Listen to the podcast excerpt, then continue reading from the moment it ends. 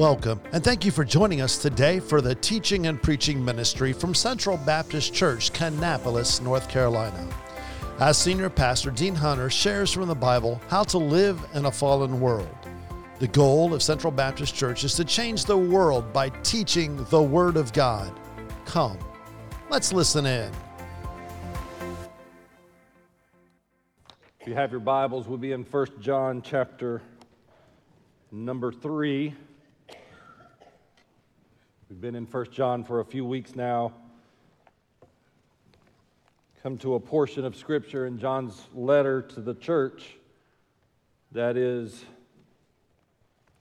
potentially controversial, but biblically pretty clear. John is writing to believers who have been affected by false teachers. They're surrounded by false teachers. They've been influenced by false teachers. Therefore, there are some false professors among them. We've already looked at the verse where he points this out and says, They came out from us, but they were not of us.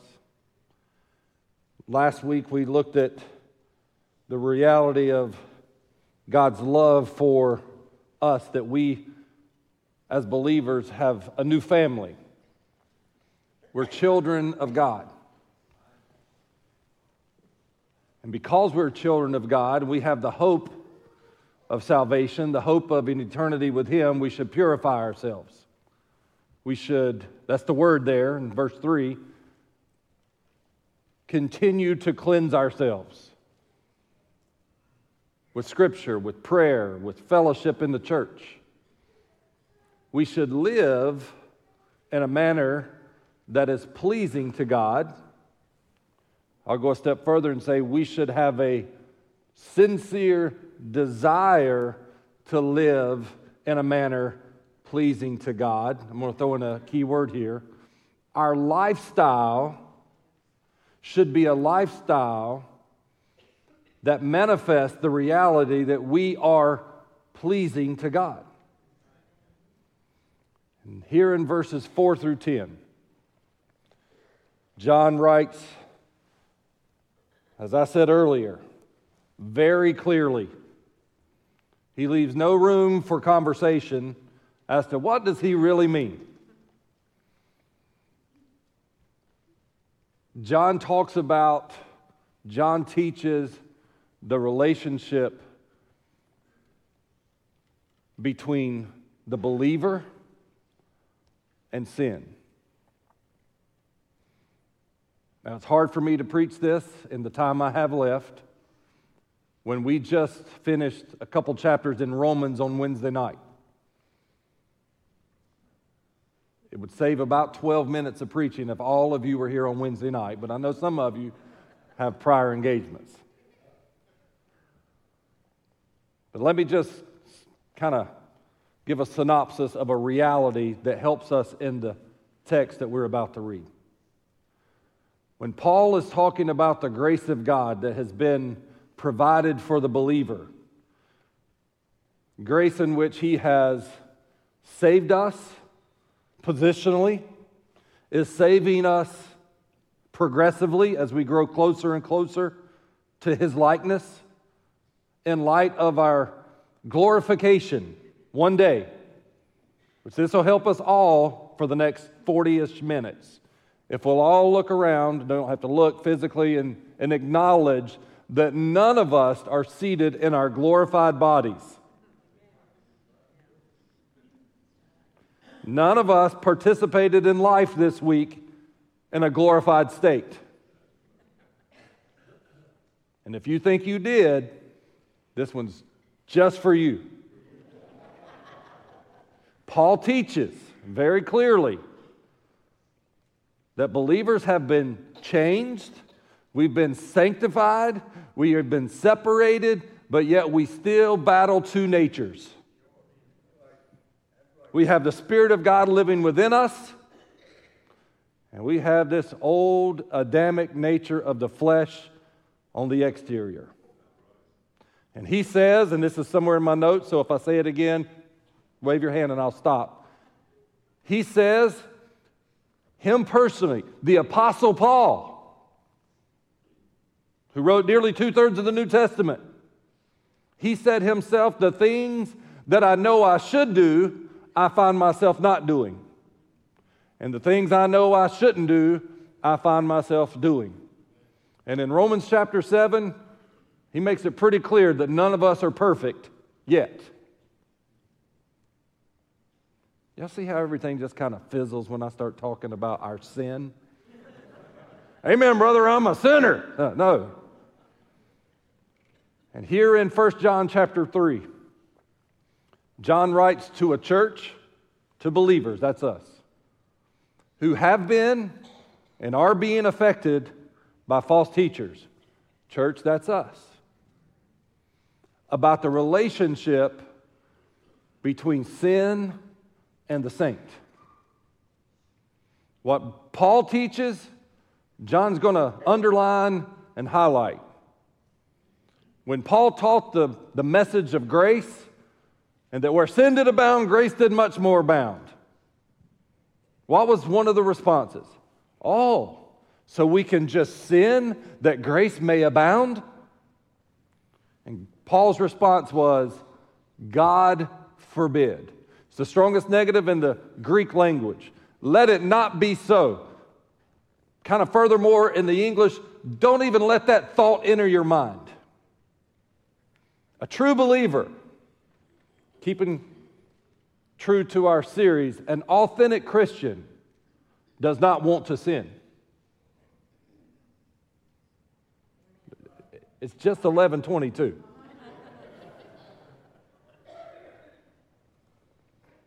True believer does not want to break the commandments of God.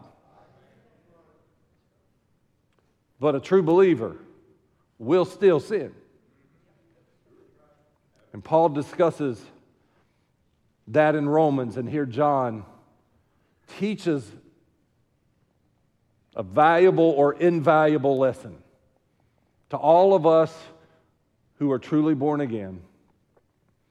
And he makes a clear distinguishment between those who are and those who are not. So let's stand as we honor God's word. This is the truth. That's why we bring it with us to church. That's why we read it during the week. That's why we study it. That's why we preach it. That's why we live by it, because it is truth. All scripture given by inspiration of God. Verse 4 Whosoever commits sin transgresses also the law, for sin is the transgression of the law. And you know that he was manifest to take away our sins, and in him, Jesus is no sin. Whosoever abideth in him sinneth not, and whosoever sinneth has not seen him, neither known him. Little children, believers, family of God, let no man deceive you. He that does righteousness is righteous, even as he, Jesus, is righteous. He that commits sin is of the devil. For the devil sinned from the beginning. For this purpose, the Son of God was manifest, that he might destroy the works of the devil. So, whosoever is born of God does not commit sin, for his seed, God's seed, remains in him, and he cannot sin because he is born of God. In this, the children of God are manifest. This is how children of God are made known. And this is also how the children of the devil are made known, he says. Whoever does not righteousness is not of God, neither is he that loves not his brother. Father, thank you for your word. Bless it. Allow us to discipline ourselves to hear from you. A room full of believers that needs to know, needs to be reminded our relationship towards sin. May we not just be hearers, but doers, striving to purify ourselves, be more like you, knowing that the day of your return is closer than ever before. We ask this in Jesus' name. Amen. Thank you. You may be seated. As I said earlier, John is going to teach us the relationship between sin and the saint. The first thing I want us to look at is John provides a definition of sin. He makes a pronouncement of sin, what sin is, and what it looks like in a person's life. In verse number four, he says, Whoever commits sin transgresses or violates also the law. For sin is the transgression of the law. The first thing I want us to know, want us to be reminded of, if you already know, and you have to believe me that if we grasp point number one, it makes the rest of this much easier to understand and apply. Paul, John gives us a definition of sin in verse 4. He says, For sin is the transgression of the law. To transgress means to violate, it means to go beyond a boundary. God's laws are boundaries that we are not to go outside of. Some of you may have a different translation, or if you've got a good study Bible, it will say that sin is lawlessness. Lawlessness simply means not constrained by the law. Later, we'll see that to live lawlessly means to live as if there is no law. Now, we don't have to look very far to see some practical definitions of what that looks like in cities around our country, but we'll digress and not go there. The reality is, a believer does not live as if there is no law. So, therefore, sin in itself, the object of sin, is lawlessness, not restrained or uncontrolled. So, these boundaries, these laws that God has established, are important for us to understand. By the way, God's laws are not just the Ten Commandments. There are far more to the Mosaic law and the Old Testament law than just 10. God's laws, furthermore, even in the New Testament, are anything God says to do or says not to do. So, breaking God's law is doing anything God said not to do or not doing anything God said to do. We'll see that a little bit here in a second. But there's two truths about this, about the law of God that we need to understand. And, and I, I, I some of you know my mind, and kind of, which is sad that you do, but it's very difficult not to go in a lot of ways today, and I'm trying not to really hard already. We understand in the New Testament two real simple truths about the law. And I say this to a, to a Baptist crowd, a conservative Baptist church, who probably no one would object to anything that I would teach scripturally about the law, but because we live in the generation we live in, it's important for us to establish some important truths about the law. There happen to be a few Baptist preachers or preachers in general who claim to believe the Bible that don't think the law has anything to do with us anymore. So I'll just move on and say there's two points that we need to understand about the law. Number one, the law of God is holy. Is holy, has always been holy and will continue to be holy. Paul said in Romans 7:12, "Wherefore the law is holy and the commandment holy and just and good." The law is holy. The law is good. The law is there for us. So not only is the law holy, it's important for us, especially in the New Testament church, to understand that the law is also helpful. That's a very elementary word, but it had an H with it to go with holy, so we're going to say helpful. How is the law helpful? Paul said in Galatians chapter 3, Wherefore the law was our schoolmaster to bring us unto Christ, that we might be justified by faith. The law helped us understand, it was necessary for us to understand our need for salvation. Paul teaches very clearly that the law never was never given to save us, but to establish our need for salvation. We, uh, we look at the law of God and understand it's holy, and we say, there is no way we can please God. Now, y'all, y'all looking at me like you should have been here for Romans chapter 7 on Wednesday night.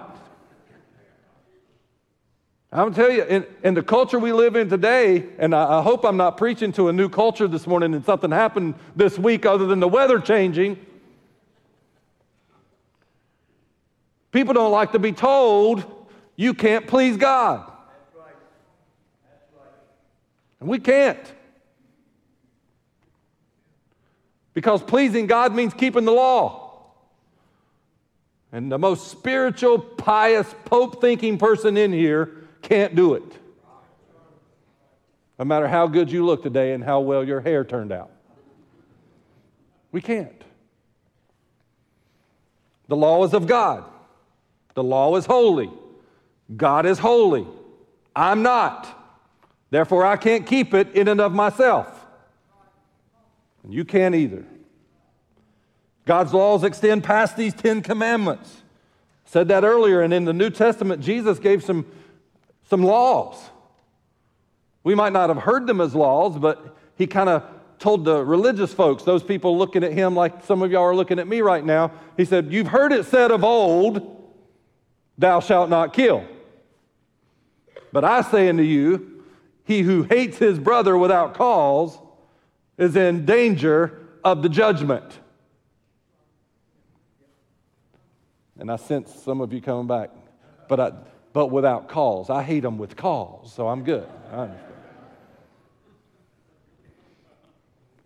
He said also in Matthew 5, you've heard an old time, oh, this is a good one. That's rednecks love this one. We don't. That's, that's sarcasm. Jesus said, You've heard it of old time an eye for an eye, a tooth for a tooth.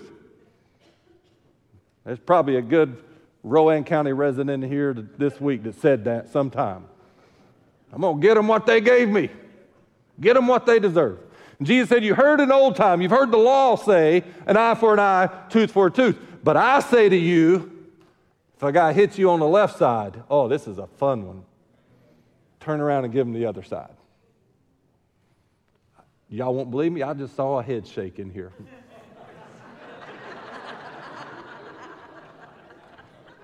That's proof that we're not there yet.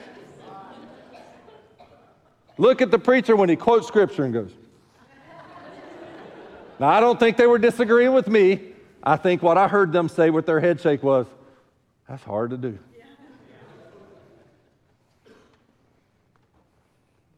Just let that resonate for a second and you think of how you will participate in that event, and then we'll move on to the next point. Y'all ready? So, what John is saying here is that practicing sin is lawlessness or acting as if there is no law to violate. So, here brings us to the first part. Yeah, I went to the definition first. But notice the first part of verse 4, and this is really, really important for us to understand. If you've never read this before, never heard this before, never studied this before, it's really important to understand because it sounds as if John is saying that a, a person who sins does not know God. And some of you are saying, well, that's what I thought I read. It's really important to understand the language here. He says, Whosoever commits sin transgresses also the law to commit sin in the Greek language, and this is not argued by anybody but a devil, by the way. To commit sin here is the Greek progressive present, which means a person who continuously and habitually practices sin. So, a person, therefore, who continually, habitually practices sin as a lifestyle, is who he is talking about. This person is known by their lifestyle of sin. This is who John is talking about. This is who John is pointing out to say whether they are or are not an authentic Christian. He's not talking about a Christian who sins. And if anybody's unclear on that, there's a couple ways we know that's not what he's saying. First of all, you don't even have to open this book, right, to know he's not saying Christians don't sin. Look around at all the sinners here today. I was reading behind this pastor who said, and I've heard it before, that he asked one day, he's like, uh, How many of you told a lie this week? I'm not asking you to do it. Please don't raise your hand. I could probably point you out. But no, how many of you told a lie? And they're like, just even a little white lie. And the hands went up all over. And then he was like, uh, How many of you have ever kind of, and he said some things like, didn't fully disclose all of the information on, to the IRS or something like that. And it was a visiting preacher, and people were like raising their hand or whatever. I don't know what. He's like, and he took to the pastor, We got a bunch of thieves and liars in here today. The reality is, that's strong language. So I'll just say we got a bunch of sinners in here today. And I know there's somebody in here saying, yeah, but I'm just a sinner saved by grace. And, and I hope you are. But the reality is, just by human nature, we know Paul's not, John's not saying that a Christian doesn't sin. We also know, not just by human nature, we know by his writings already that he's not saying that a Christian doesn't sin. We also know by Paul's writings that he's not saying a Christian doesn't sin. Why would the same writer write in chapter 3 that a Christian never sins when he just told us in chapters 1 and 2 that you shouldn't sin, but when you do, you have an advocate with the Father? And you have an advocate, and when you do sin, then confess your sin, and he's faithful and just to forgive. In the same letter. It would be quite silly for him to say, um, hey, uh, you shouldn't want to sin, but when you do, you have an advocate. Amen, brother. Uh, and the advocate is who you go to, and um, he'll forgive your sins if you confess. He's faithful and just to do that, cleanse you from all unrighteousness. And then, chapter three, him go completely brain dead and say, hey, by the way, Christians never sin. That's not what he's saying. What he is saying, according to the Greek language, is a Christian does not live a habitual lifestyle of sin. That's what he says. That's what God says. That's really important for us to understand. The person who is practicing sin, uh, maybe a, a better English translation is everyone who practices sin practices lawlessness, and sin is lawlessness. He's not preaching, he's not teaching, and we're not preaching and teaching sinless perfection. No way, no how, nowhere in Scripture does he teach or does God teach sinless perfection of the believer. Adrian Rogers said it's, um, what was this quote? It's one thing to believe the gospel, but it's another thing altogether to behave the gospel. And as Christians, we ought to be not just believers of the gospel, we ought to be living the gospel. We ought to be um, doing or behaving the gospel. Our lifestyle as a Christian ought to be habitually practicing, continually, continuously practicing righteousness. And I just skipped seven verses and got there. My little children, he said in 1 John 2, I've written these things unto you that you sin not. But if you sin, you have an advocate with the Father. A Christian, an authentic Christian, cannot practice sin habitually because it is incompatible with the law of God that we are to love. We love His law. It is holy, it is right, it is good. Y'all just looked at me like, this is the Word of God. This is the Word of God. Now, we're going to cover some of your questions here. Probably by one o'clock, we'll get to the place you want us to be. John is clear. He gives a pronouncement of sin. He defines sin, what it looks like. But then we notice in verse 5, beginning in verse 5, not the pronouncement of sin, but the provision for sin. Because we know that we that sin exists, we know that the Christian will still sin. John says in verse 5, and you know that he was manifest, Jesus was manifest, he was made known, he was brought to life, he was made clear to you to take away our sins. And that's where every born again Christian, at least somewhere in the innards of their being, should say, Thank God. Jesus was manifest to take away our sins. John says that the provision for sin was manifest in Jesus to take away the price for sin. It's very clear in Scripture. From the day Adam and Eve sinned, there was a price for sin. In the day you eat thereof, you shall surely die. There is, there has been, and always will be a price for sin. Paul said the wages, the price for sin is death. Here, John says, but Jesus was manifest. God incarnate in Christ was manifest. He was brought here to earth to take away our sins.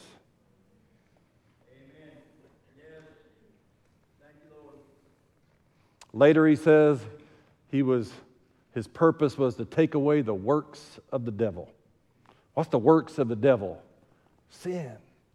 He's been a sinner from the beginning, a liar from the beginning.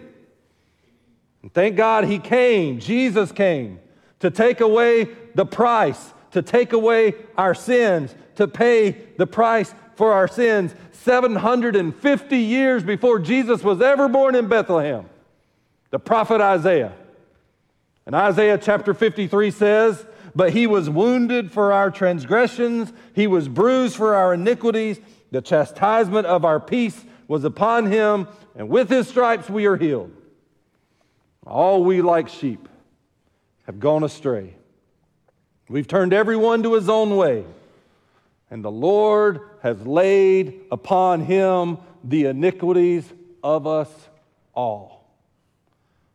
And I can't help but think that a young cousin of Jesus, John the Baptist, had read his mom had read him a bedtime story from Isaiah. Hey, he's coming. The Messiah's coming.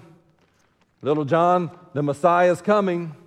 He's going to come, and the, the iniquities of us all will be laid on him. And then in John chapter 1, little John is grown up and he's baptizing people in the Jordan River.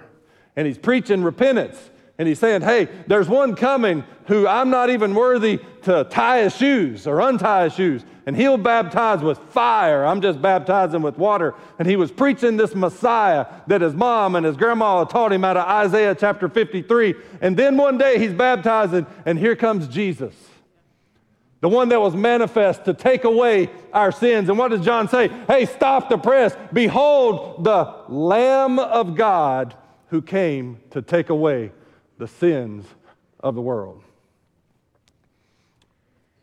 Jesus was the provision for the price of our sins. And John throws in, by the way, and he's perfect, he's holy, he was without sin. He who knew no sin became sin for us, that you and I might be made known the righteousness of God. Pretty important the provision for the price of sin. But quite honestly, the rest of this passage is talking about the provision that was made for the practice of sin. Christians still sin, but Christians do not habitually practice a lifestyle of sin. Anybody heard me say that yet? verse number six, Whoever abides in him sinneth not. Same wording there. I want to draw your attention. We heard about abiding a couple weeks ago. The provision for sin, the price of sin was paid by Jesus, but God has given us provisions to keep us from practicing sin. I don't know if I'm looking at confused people, intrigued people, hungry people, cold people, or what. I hope it's intrigued. Because this is essential for a believer to understand the truth of God's word. We do sin. We don't want to sin, but we do sin. And when we do sin, we confess our sin. He's faithful and just to forgive. But an authentic Christian, a true believer, does not practice a lifestyle of sin. John is making it very clear. And he uses the word abideth. He's already talked about abiding in him, which means to remain in him. Anybody remember that? Look at me like you remain, and I won't have to, like you remember, and I won't have to preach it again. Abide in him, remain in him, stay with him. And he uses the same word there to contrast the staying with or the abiding with sin. The one who continues in him will not continue in sin. So, the provision for keeping a believer from falling into a lifestyle of sin is to abide in him. We remain in Him instead of remaining in sin. And a true believer will remain in Him and not remain in sin. I wish that rhymed. And that's what he's saying.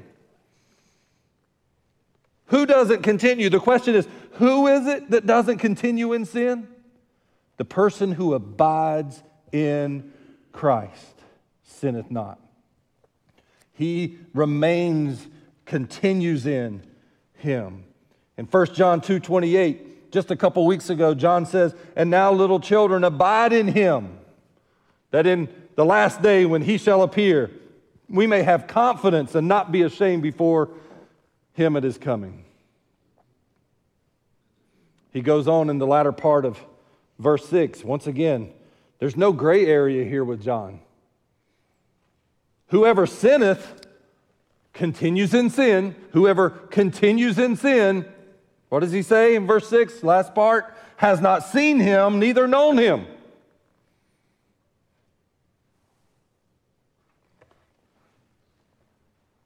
We have to be careful in the church. And I've, I've been in church a while, and I've been in the pastoral role a while.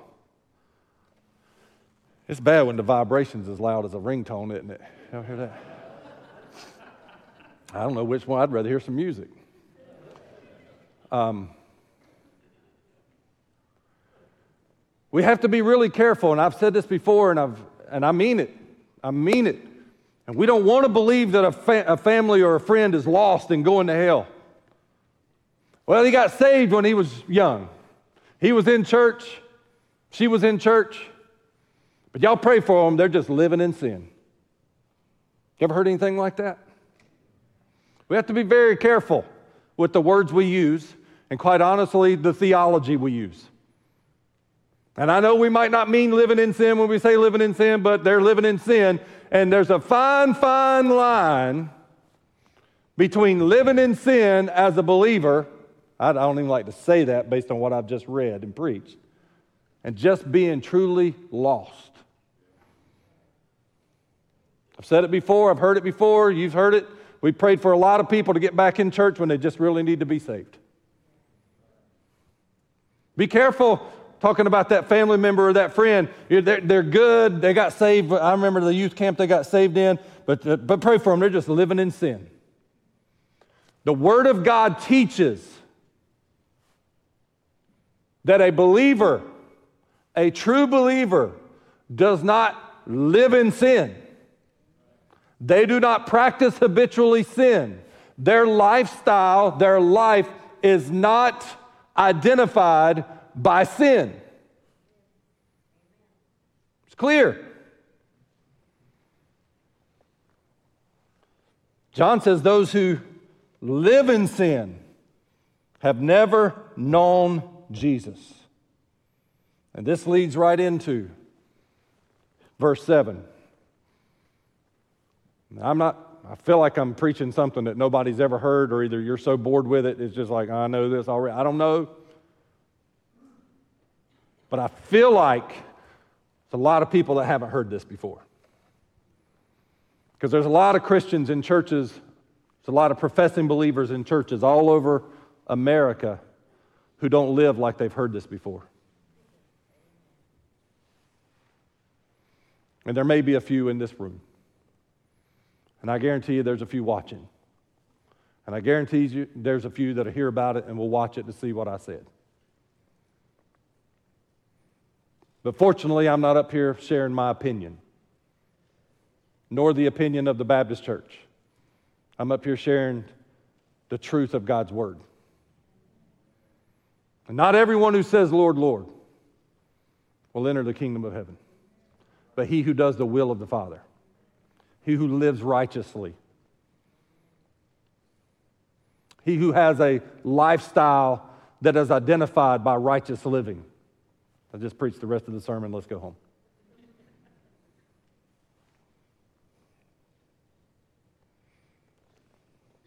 Verse 7 Because of the truth that's been revealed, church, let no man deceive you.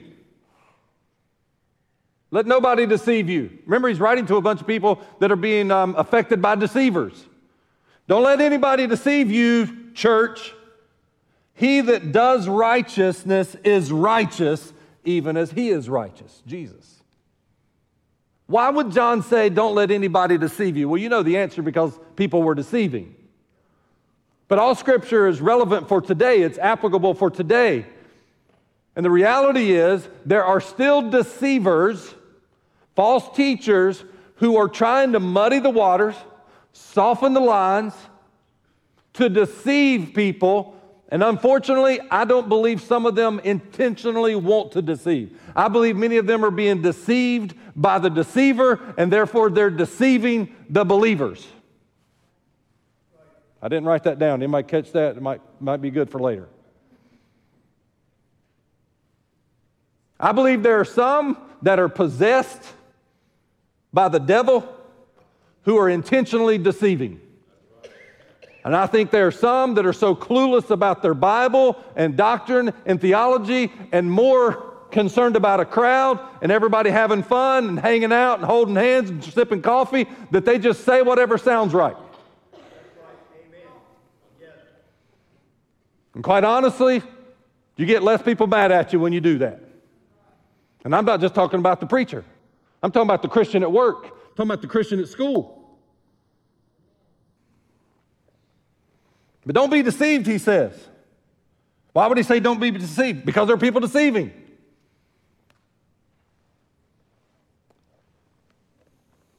If this statement is true, then the converse must also be true. He who doesn't practice righteousness is unrighteous. He who is living a lifestyle that is not righteous is unrighteous. That seems so clear. There is no greater, more, obvious picture, and please, please don't, please don't check out when I say this, because I'm going somewhere with it. There is no more obvious sin or lifestyle of sin, or more obviously talked about, discussed, argued lifestyle of sin in America today than the homosexual movement. Now, don't, don't get ahead of me. Don't start amen and barking too much because we're going to cover some other sins there in a second.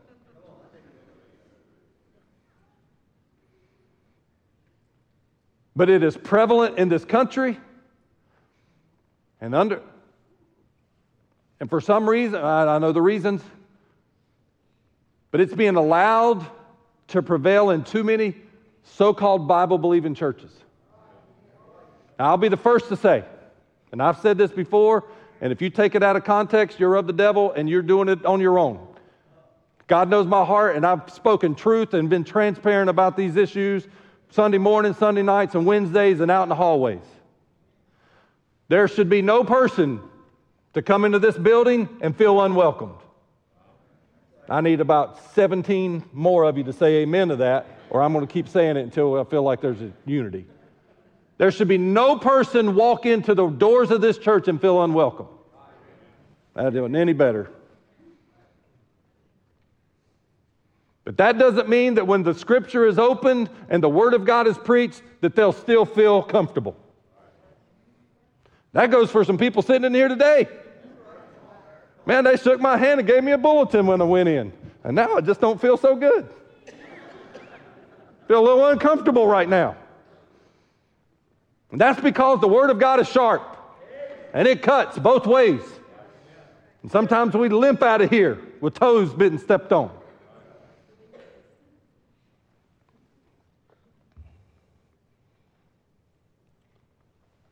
There, we have conversations today. Oh, why is that clock up there? We have conversations today that shouldn't even be a part of a conversation in a church, where we're even questioning whether homosexuality is a sin. And I understand, and I can't, I can't, just, I can't just hang out here.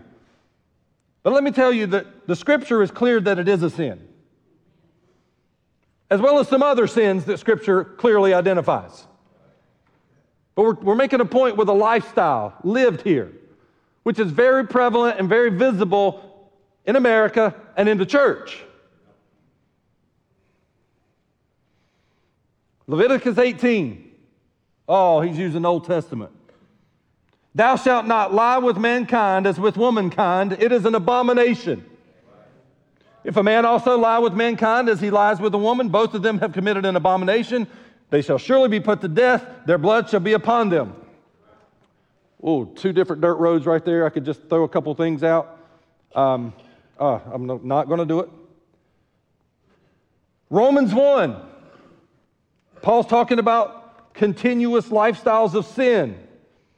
For this cause, God gave them up unto vile affections. For even their women did change the natural use into that which is against nature, and likewise also the men, leaving the natural use of the woman, burn in their lust one toward another, men with men, working with that which is unseemly, and receiving in themselves the recompense of their error, which was meet. And even as they did not like to retain God in their knowledge, God gave them up to a reprobate mind to do those things which are not convenient. Anybody remember us talking about 30 minutes ago about the laws of God? They're holy, they're good, they're right, they're boundaries that God has put in place that a born again Christian should not go outside of. Hold on. But we can. We can go outside of those boundaries. We can break those laws. But we don't stay outside the boundaries. We don't live outside the boundaries. One of my good friends, J. Vernon McGee, he's not, he's dead, but I like to read him. I feel like we're sitting beside each other. I feel, I feel like we're kindred spirits. I wouldn't say half the stuff he says in a church service, but he was a he could go and say things and get by with it and leave and go to the next church. He said pig pens were made for pigs. But a son can find himself in the pig pen, like the prodigal. Prodigal messed up. He sinned against God, he sinned against his dad, he sinned against his family, and he wound up in a pig pen. But he didn't stay. The Bible says he came to himself. He came to some senses. And I can't help but believe he heard some words from the Father that he said, Hey, if, if I don't want you to sin, son, you shouldn't want to sin, son, but when you do sin, son, come to me, your father, and I'll forgive you. Am I making the connection?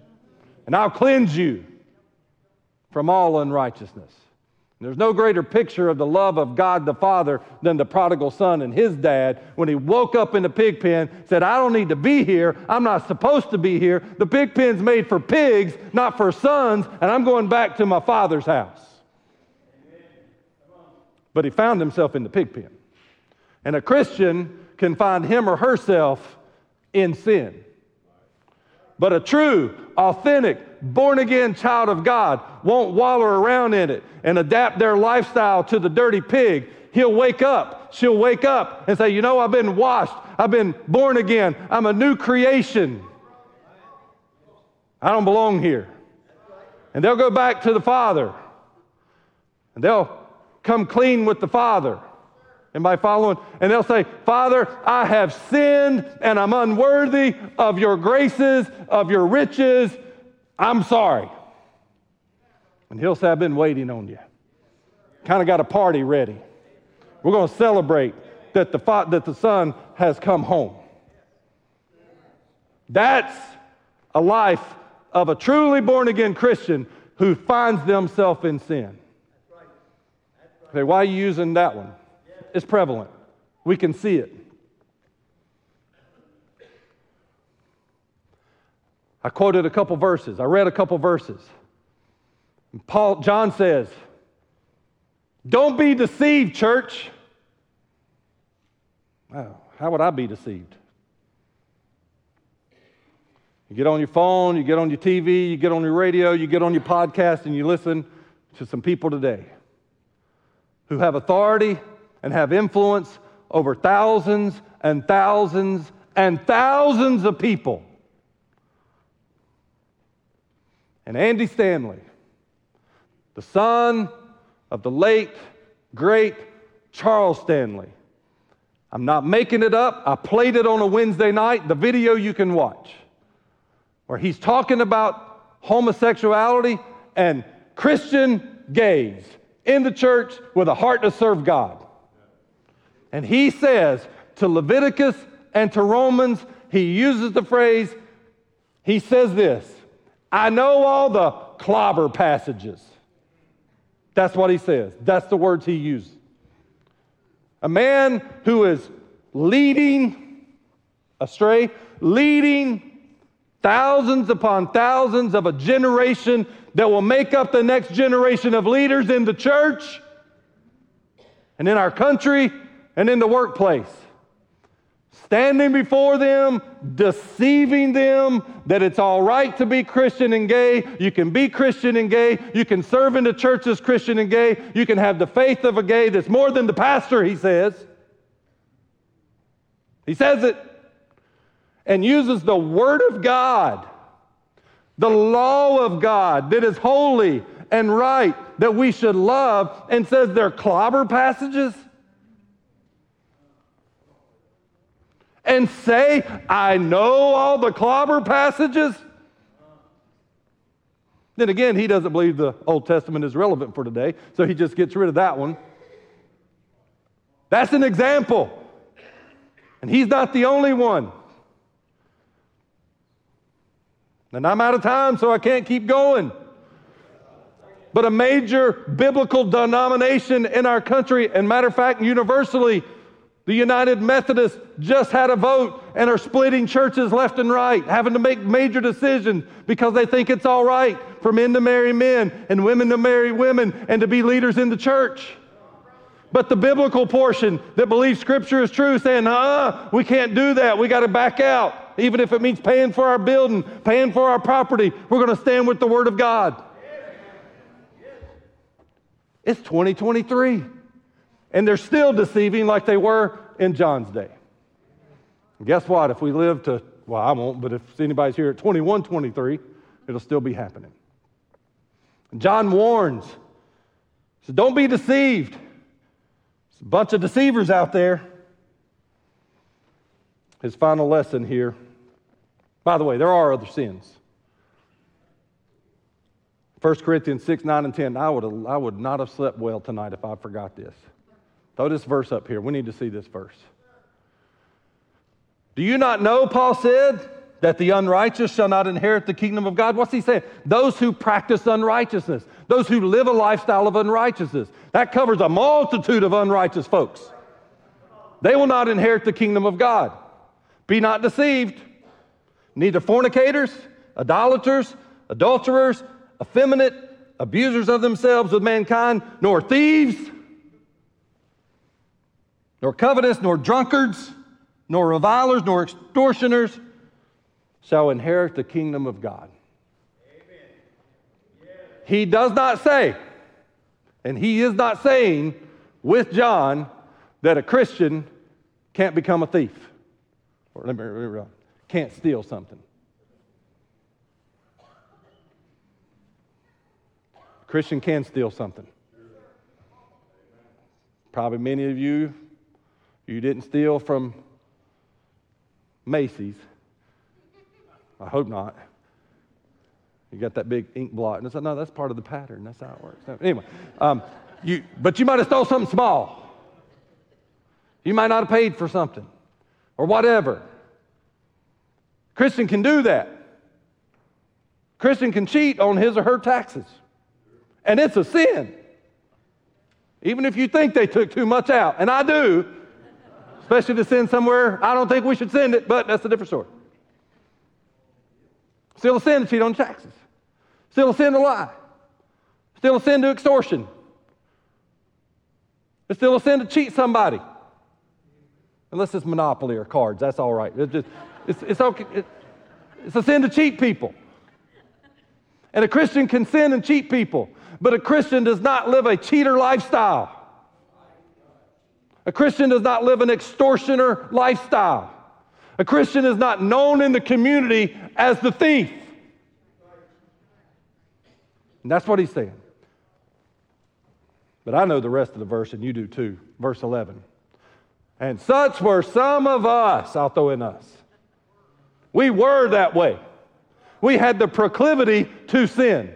We had the proclivity, some of us, for this more than that one, or that one more than this one. But such were some of you, but you were in the pig pen, but you were washed. You're sanctified, set apart, justified in the name of the Lord Jesus and by the Spirit of our God. We figured out that people follow their master. Y'all figured that out? People follow their master. I read about a group of men sitting on the front porch, probably talking about their wives or the weather and they all three had dogs. And all their dogs were sitting by their feet. And one by one, every man that got up, only his dog followed him. I got a couple of those. And it's a true principle as old as time. A person will follow their master. And he goes on and I'm winding down. We don't have service tonight, so relax. And he basically says, and I'll call it the proof of a saint there's only two families, there's only two possibilities. You're only following one of two people or two groups, or in this case, God or the devil. You're either in the family of God or you're in the family of the devil. We got people in church today scared to talk about the devil, wondering if there really even is one. And Jesus talked about Satan, dealt with Satan one on one. And we got church members don't want to believe Satan exists. And here John says, and I say this often, I think God's word is very clear. There's only two types of people lost and saved born again and not born again, born twice and born once, going to heaven, going to hell. And here he says, they're either of their father, the devil, or they're in the family of God. The proof is in this, the children of God, that's you and I that say we're born again, are manifest. How do you become a a child of God, It was the last part of the last point. We've been born again, and his seed remains in us. Talking about the provision, the ability to avoid a lifestyle of sin, church, we have that ability because the seed that remaineth in us, we've got a new birth. The seed of God remaineth in us. We are not God, but His Spirit dwelleth within us and gives us power to avoid the sinful lifestyle. His seed remains in you. Peter said, being born again, not of corruptible seed, but of incorruptible by the word of God. This is how children of God are manifest. And this is how the children of the devil are manifest. Whoever does not righteousness, whoever practices not righteousness, is not of God, not of the family of God, not born again, not half in, half out. Not think so, might be. They are not of the family of God, those who practice unrighteousness.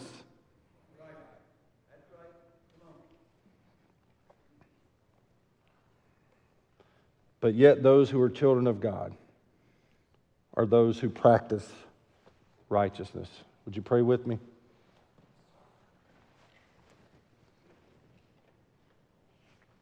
Every person in this room, every person watching,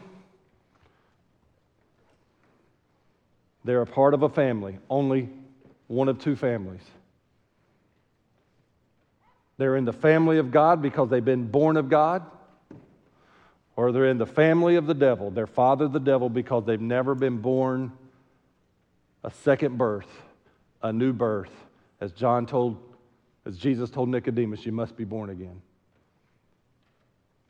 From the youngest one in here to the oldest one in here, church, people sitting in pews today, you were only in one of those two families.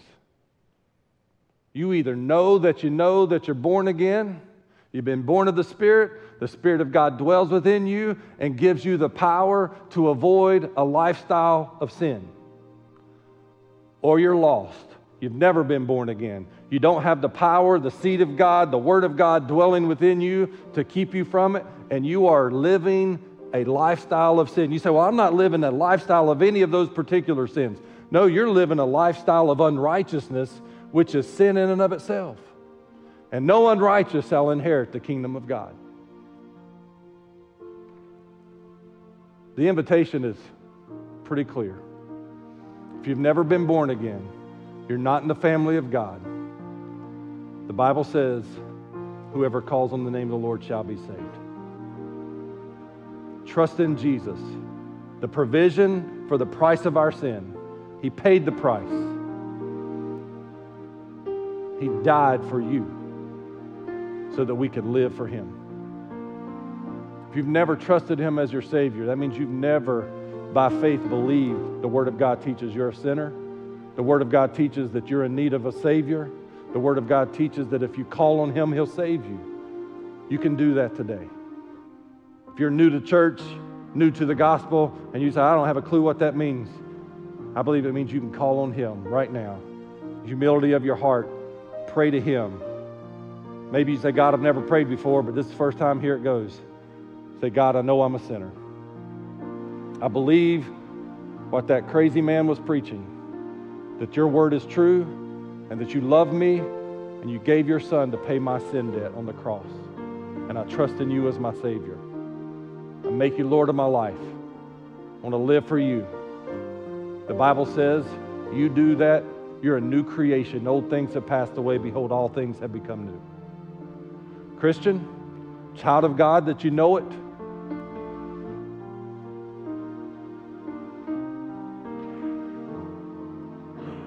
These things have I written unto you that you may know that you know that you know, John said. Is your lifestyle, is my lifestyle a lifestyle of righteousness or unrighteousness? Are we finding ourselves tempted by certain sins that could lead us down a road to a pig pen? We call on Him. We confess our sin. In a room this size with this many people, there's probably a Christian. You've been falling into some sin. And maybe for some reason you've been hesitant to come back to the Father. You're not living a lifestyle. Your lifestyle is not characterized. There might not even anybody know about it. But you. And maybe today's the day that you're reminded or see for the first time a God who's a father sitting on a front porch waiting on you to come back. Not to put you down, not to tell you how bad you are and how disappointed He is, but to put His arms around you. So I've been waiting to hear your voice, waiting to hear you say, I'm sorry, waiting to tell you you're forgiven. Would you stand with me? Thank you for listening today. If you'd like to know more about Central Baptist Church, events, and ministries, please visit our webpage at cbckannapolis.com.